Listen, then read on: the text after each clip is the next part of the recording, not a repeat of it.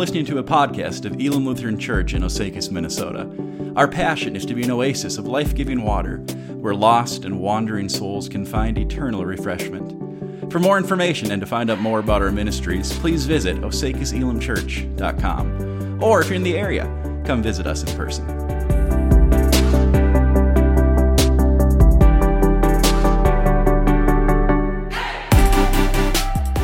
In confirmation class, we like to play this game called Would You Rather. Have you heard of this game? Would You Rather? Basically, I give you two choices. You tell me which one of these you would rather do. So, we're going to start out today by playing Would You Rather. Everybody okay with that? If you're not, I don't really care because we're doing it anyway. So, uh, would you rather, question number one, have a rewind or pause button on your life? Like a little button you could press at any moment. Say pause, just stop it, or go back and, and redo that part. How many would say rewind button? How about a pause button? A few people with the pause buttons, yeah? All right, next question. Would you rather talk like Yoda or breathe like Darth Vader for the rest of your life? Who says Yoda? Lots of Yodas. Darth Vader. All right. We got a few of these. All right, how the next one? Would you rather wear a clown wig or clown shoes every day for the rest of your life? Who says wig? Anybody for shoes? A few clown shoes. All right. Uh, next one.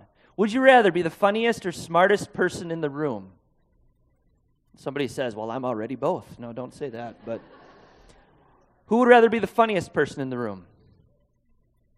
How about the smartest person? Yeah? All right. Here we go. Last question. Would you rather eat a bowl of snakes or get eaten by a snake?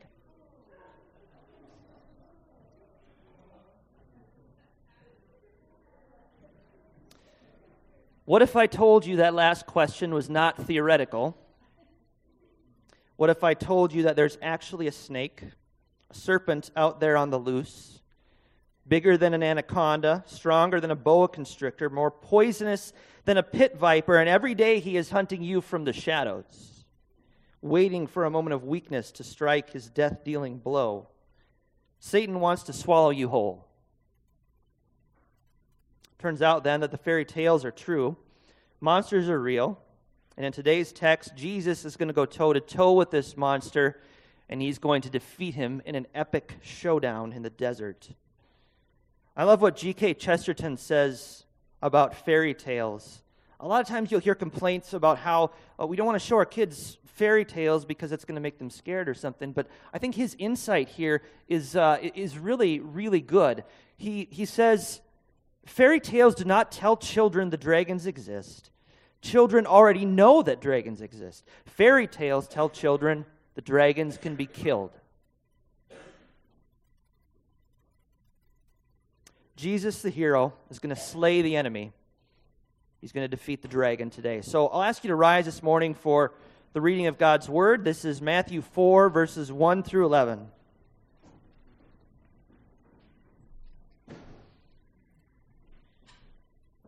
Then Jesus was led up by the Spirit into the wilderness to be tempted by the devil. And after fasting 40 days and 40 nights, he was hungry. And the tempter came and said to him, If you are the Son of God, command these stones to become loaves of bread. But he answered, It is written, Man shall not live by bread alone, but by every word that comes from the mouth of God. Then the devil took him to the holy city and set him on the pinnacle of the temple and said to him, If you are the Son of God, throw yourself down, for it is written, He will command His angels concerning you, and on their hands they will bear you up, lest you strike your foot against a stone. Jesus said to him, Again, it is written, You shall not put the Lord your God to the test. Again, the devil took him to a very high mountain and showed him all the kingdoms of the world and their glory. And he said to him, All these I will give you, if you will fall down and worship me. Then Jesus said to him, Begone, Satan, for it is written, You shall worship the Lord your God, and him only shall you serve. Then the devil left him, and behold, angels came and were ministering to him. Gracious God and Heavenly Father, I ask that the words of my mouth and the meditations of all of our hearts would be pleasing in your sight, our rock and our Redeemer. Amen. You may be seated.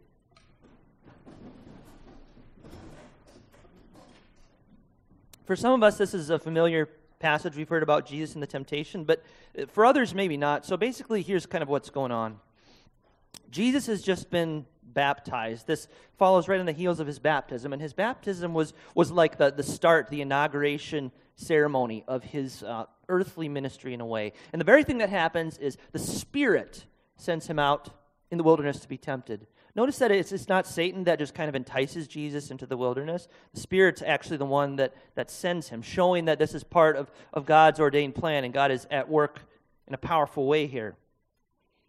So he sends him out into this, this really rough Judean desert, which is not like the Sahara or you think of the Lion King, right, where there's like all this sand everywhere. It, the Judean desert is a really rocky, craggy kind of wilderness, a really rough place, right? And and he's just gone 40 days and 40 nights without food. So Jesus is hungry. And I don't know about you, I can hardly go 40 minutes without needing a snack of some sort, right? Bring like my peanuts and Gatorade up to the pulpit to get through my sermons or something. Uh, but 40 days and 40 nights is a long time. And after these 40 days are done, Satan comes to Jesus to tempt him in the wilderness, right when he's at his weakest, right? This is a tactic of the enemy. He, he sees and he prowls around like a roaring lion, waiting for someone to, to devour and destroy. And he sees us when we're weak, and that's kind of when he pounces. And he does the same thing with, with Jesus here. Three different times, three different ways, uh, but each time Jesus rebuffs him with Scripture.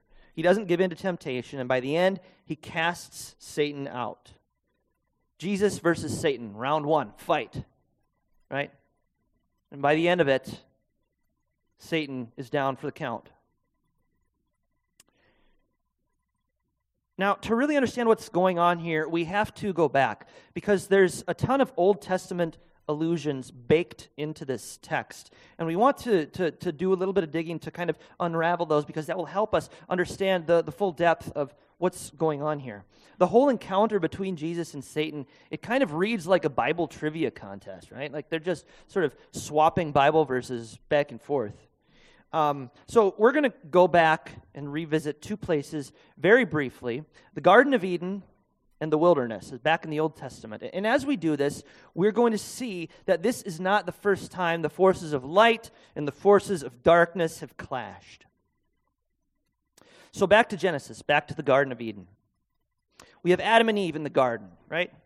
Remember this. Everything is, is going well, everything is as it should be. This was paradise. Everything was going great until it wasn't anymore. If you have your Bibles, you can turn here with me to Genesis, very first book of, of your Bible, Genesis chapter 3. We'll read verses 1 through 7 here. The title of mine says The Fall, and probably yours says something very similar. Uh, Genesis 3, verses 1 through 7. Now the serpent was more crafty than any other beast of the field that the Lord God had made. He said to the woman, Did God actually say, You shall not eat any tree in the garden? Pause for a second there. You notice what Satan is doing? He's trying to tempt Eve to doubt God's word. Right? Did God really say? Did, did God, I know you think that, that God said this, but, but did he really? He probably meant something else. The word Satan uh, or devil it, it means, and we see it in this text too, he's called the tempter, but the, the word means uh, slanderer. So, by, or accuser, right? Slanderer or accuser is Satan. So, by his very nature, what he does, like when he lies, he speaks his native tongue. So, what he does is he takes God's words, part of his tactics, he takes God's words and he puts a little twist on it. Not so much that God's word is unrecognizable, but enough to cause us to doubt and to lead people astray. So we've got Satan here, and, and he's, he's tempting Eve in the garden, and, and he employs the same tactic with Jesus in the temptation in the wilderness, uh, where he's saying, you know, if, if, if you are God's son, again, trying to get him to, to question and to doubt. So, anyway, does, did God really say? That's the first part here. That was verse 1. Uh, but I'm going to read the rest of it through verse 7. So, and the woman said to the serpent, We may eat of the fruit of the trees in the garden, but God said, You shall not eat of the fruit of the tree that is in the midst of the garden, neither shall you touch it, That's a lie. That's wrong. God never said, don't touch it. He just said, don't eat it, uh, lest you die. But the serpent said to the woman, You will not surely die. For God knows that when you eat of it, your eyes will be opened, and you will be like God, knowing good and evil. So when the woman saw that the tree was good for food, and that it was a delight to the eyes, and that the tree was to be desired to make one wise, she took of its fruit and ate. And she also gave some to her husband who was with her, and he ate. Then the eyes of both were opened, and they knew that they were naked, and they sewed fig leaves together and made themselves loincloths. We find out later in Scripture that the serpent that's spoken about here in Genesis is actually Satan. So if anyone is keeping score, right from the, the first encounter between God's people and the snake, it's snake one, God's people zero, right? Now let's jump ahead a little bit further in the Old Testament to the wilderness. So God makes this covenant with one of Adam and Eve's descendants, Abraham. Abraham has a son, Isaac. Isaac has two sons, Jacob and Esau. And uh, Jacob is, is also given the name Israel. So this is where we get the name Israelites, right? And, and God makes this promise to Abraham. He says, I'm going to make your descendants as numerous as, as the seashore, as numerous as the stars in the sky. You will be my people. I will be your God. I will protect you. I will, I will take care of you, essentially.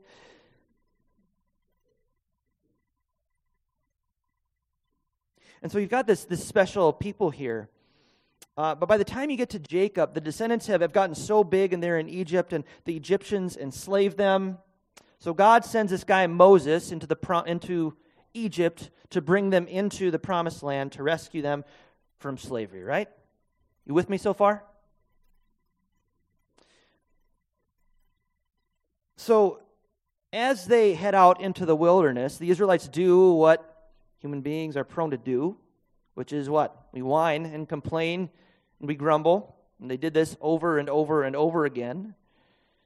And finally, it gets to the point where God brings this punishment on them. It says, The Lord's, this is Numbers 32 13. And the Lord's anger was kindled against Israel, and he made them wander in the wilderness 40 years, until all the generation that had done evil in the sight of the Lord was gone.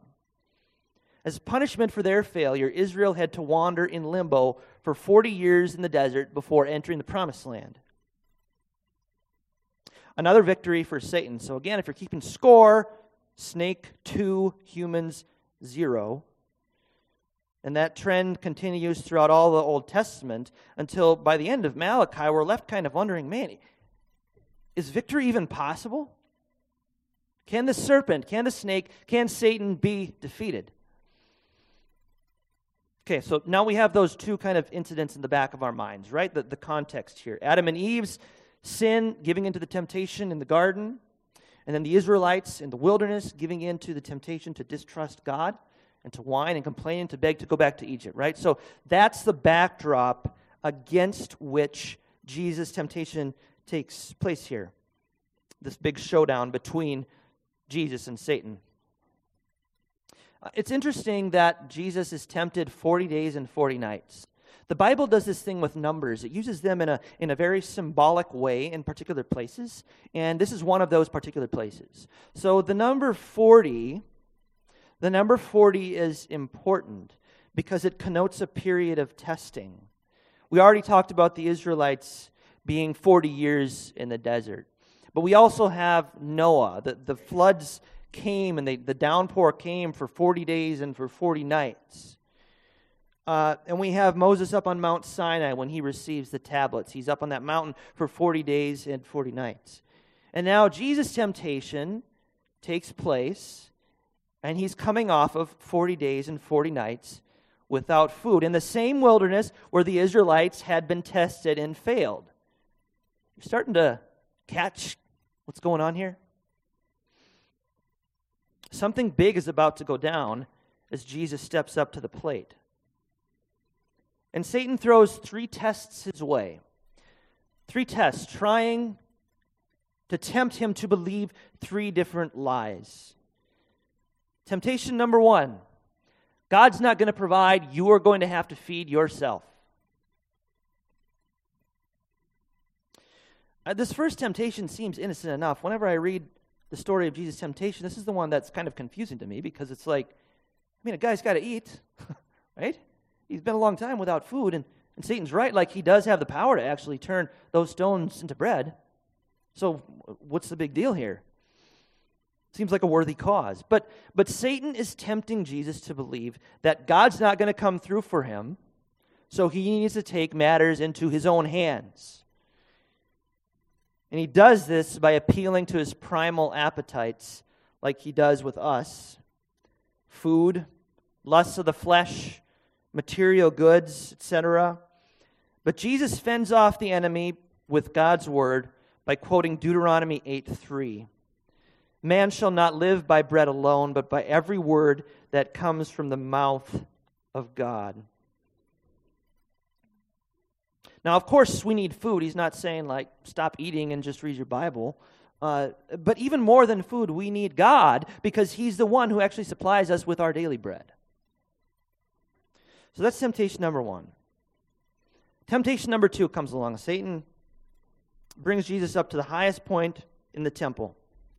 Right? We're talking hundreds and hundreds of feet. The, the temple, the whole mountain area of Jerusalem, there was this big valley that was next to it. And so had he been on top of this, this peak, we're talking hundreds and hundreds of feet going down. So there would have been no way you would survive something like that on your own. And he takes him up there, and he says, again, sounds very logical, like, toss yourself down here because God says in his word, you see, Satan's learning here. He's catching on to Jesus' tactics. Jesus was quoting scripture, so I better quote some scripture back too. So he says, because God's word says, and God's word does say, that he will command his angels concerning you to guard you in all your ways, lest you strike your foot against a stone. The only problem is that when Satan quotes that, he leaves off part of the verse. It's a quote from Psalm 91, 11 through 12. He leaves off that little phrase, in all your ways, which makes it clear that God protects us when bad things happen to us, not when we recklessly seek them out. But again, Jesus stiff arms him by quoting Deuteronomy 6 16. It is written, shall not put the Lord your God to the test. That's temptation number two. Temptation number three this is the third lie Satan throws his way. Don't wait for God to give you what's rightfully yours. Go after it yourself and do whatever you need to claim it.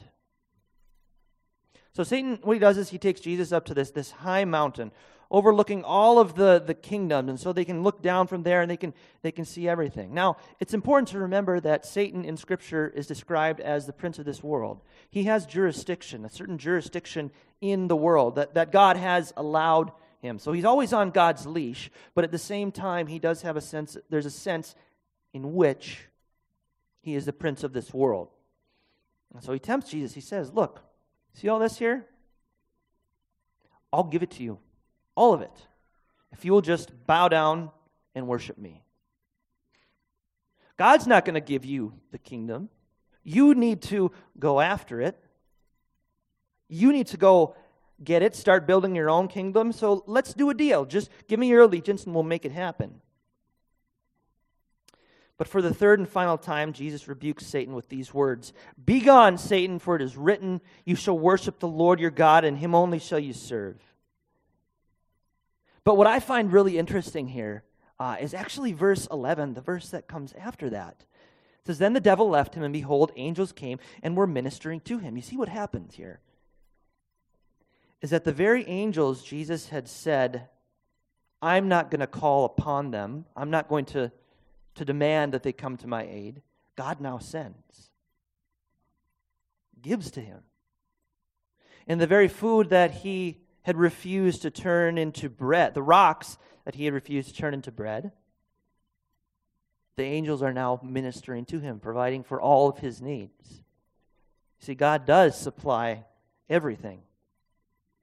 By the end of the showdown, Satan, the great serpent, is down.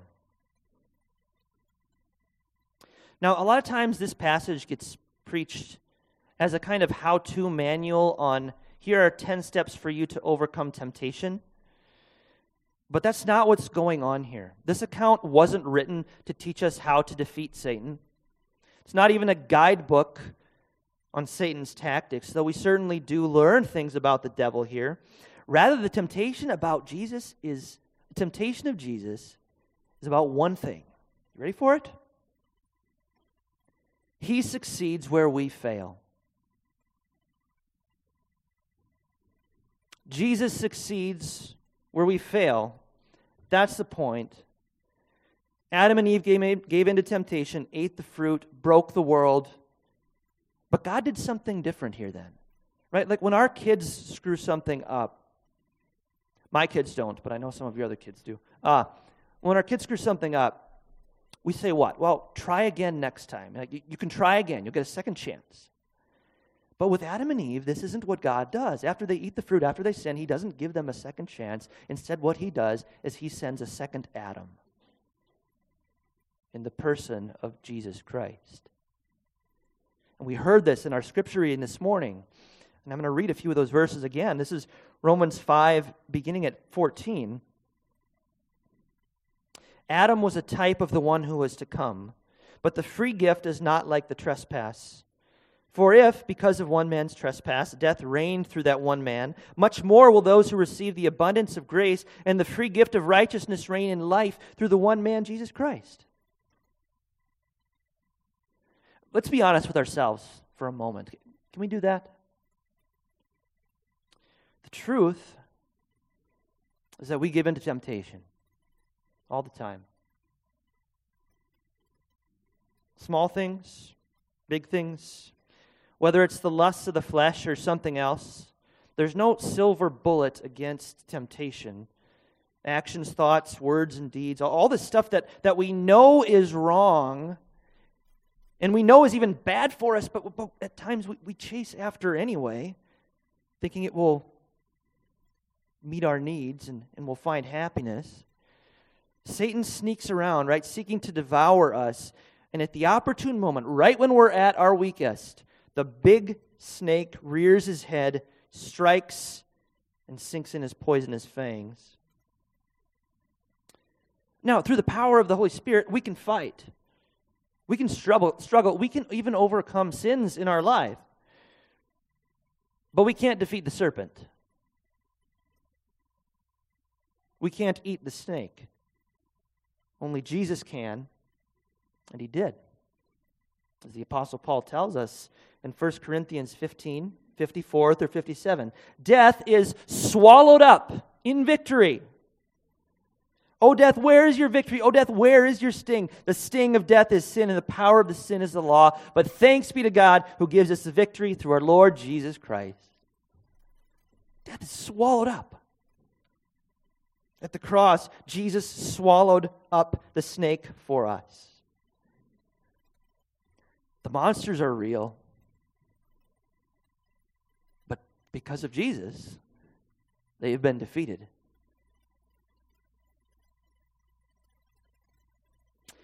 The best picture I know of this comes from Revelation chapter 12. And I'm going to wrap up just kind of painting this image, this picture for you. Revelation is a, is a crazy, crazy book. If there were Amazon reviews of the book of Revelation, I would really like to read them because there would be some interesting things there. Um, and there's a plug for the adult study too. If after church today, if you want to learn more about Revelation, you can join them at the back of the sanctuary. It's a, it's a phenomenal book that points to Jesus.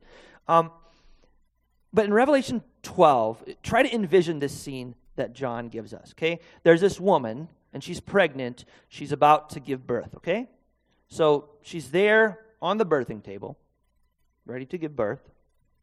But instead of at the other end, the doctor. Well, that's not what a doc. What is a doctor? That's a bad position. That's a bad doctor. Don't do what I what I'm trying to explain here. A doctor, rather than being there to catch the baby, instead the image he paints is there is this dragon, this serpent with its mouth wide open, ready to swallow up that baby the second that it's born. The serpent is Satan. The baby is our Savior, Jesus. But the story takes a turn.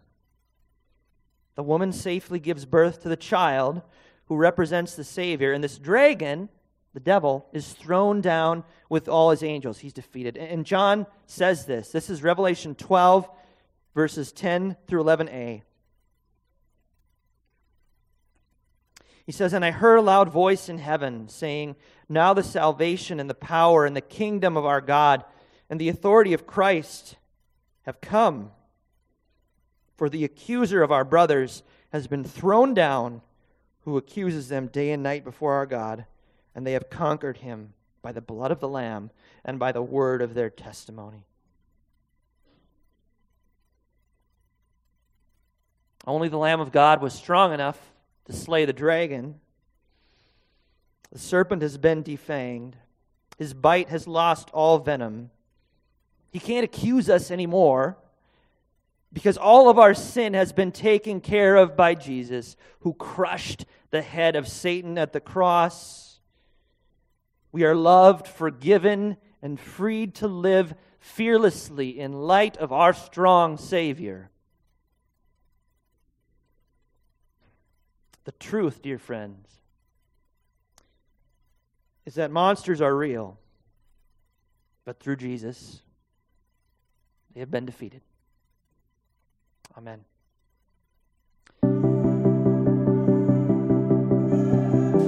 Hey, friends, Pastor Luke here. Thanks so much for tuning in. I trust that you've been blessed by our message from God's Word today. Hey, we'd love to connect with you more. If you have comments or questions, you can email me directly at pastorkjolhaug at gmail.com. That's Pastor K J O L H A U G at gmail.com. As we wrap up our time together today, please receive this benediction. May the Lord bless you and keep you. May the Lord make his face shine on you and be gracious to you. May the Lord turn his face toward you and give you his peace. Amen.